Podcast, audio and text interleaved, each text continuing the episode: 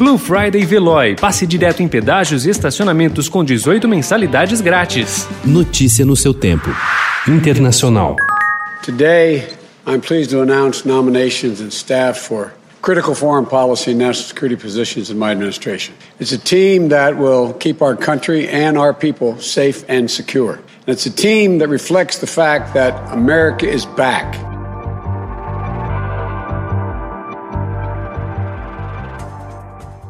O presidente eleito dos Estados Unidos, Joe Biden, começou ontem a transição de governo. Em discurso, ele apresentou seis nomes de sua política externa. As dificuldades para aprovar indicações para cargos em um Congresso dividido sinalizam que Biden formará um gabinete de moderados. Na Câmara, onde é preciso 218 votos para ter maioria, os democratas elegeram 222 deputados. Oito eleições ainda não foram concluídas. Com isso, a margem de manobra ficou curta. Os republicanos devem controlar o Senado, embora ainda haja duas vagas em disputa na Geórgia.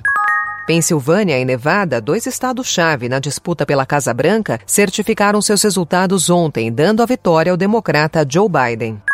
O novo presidente do Peru, Francisco Sagasti, ordenou uma reforma da polícia, nomeou um novo comandante e enviou 15 generais para a reserva. As ações foram em resposta à violenta repressão de manifestantes durante o governo de seu antecessor, Manuel Merino, que ficou apenas cinco dias no cargo.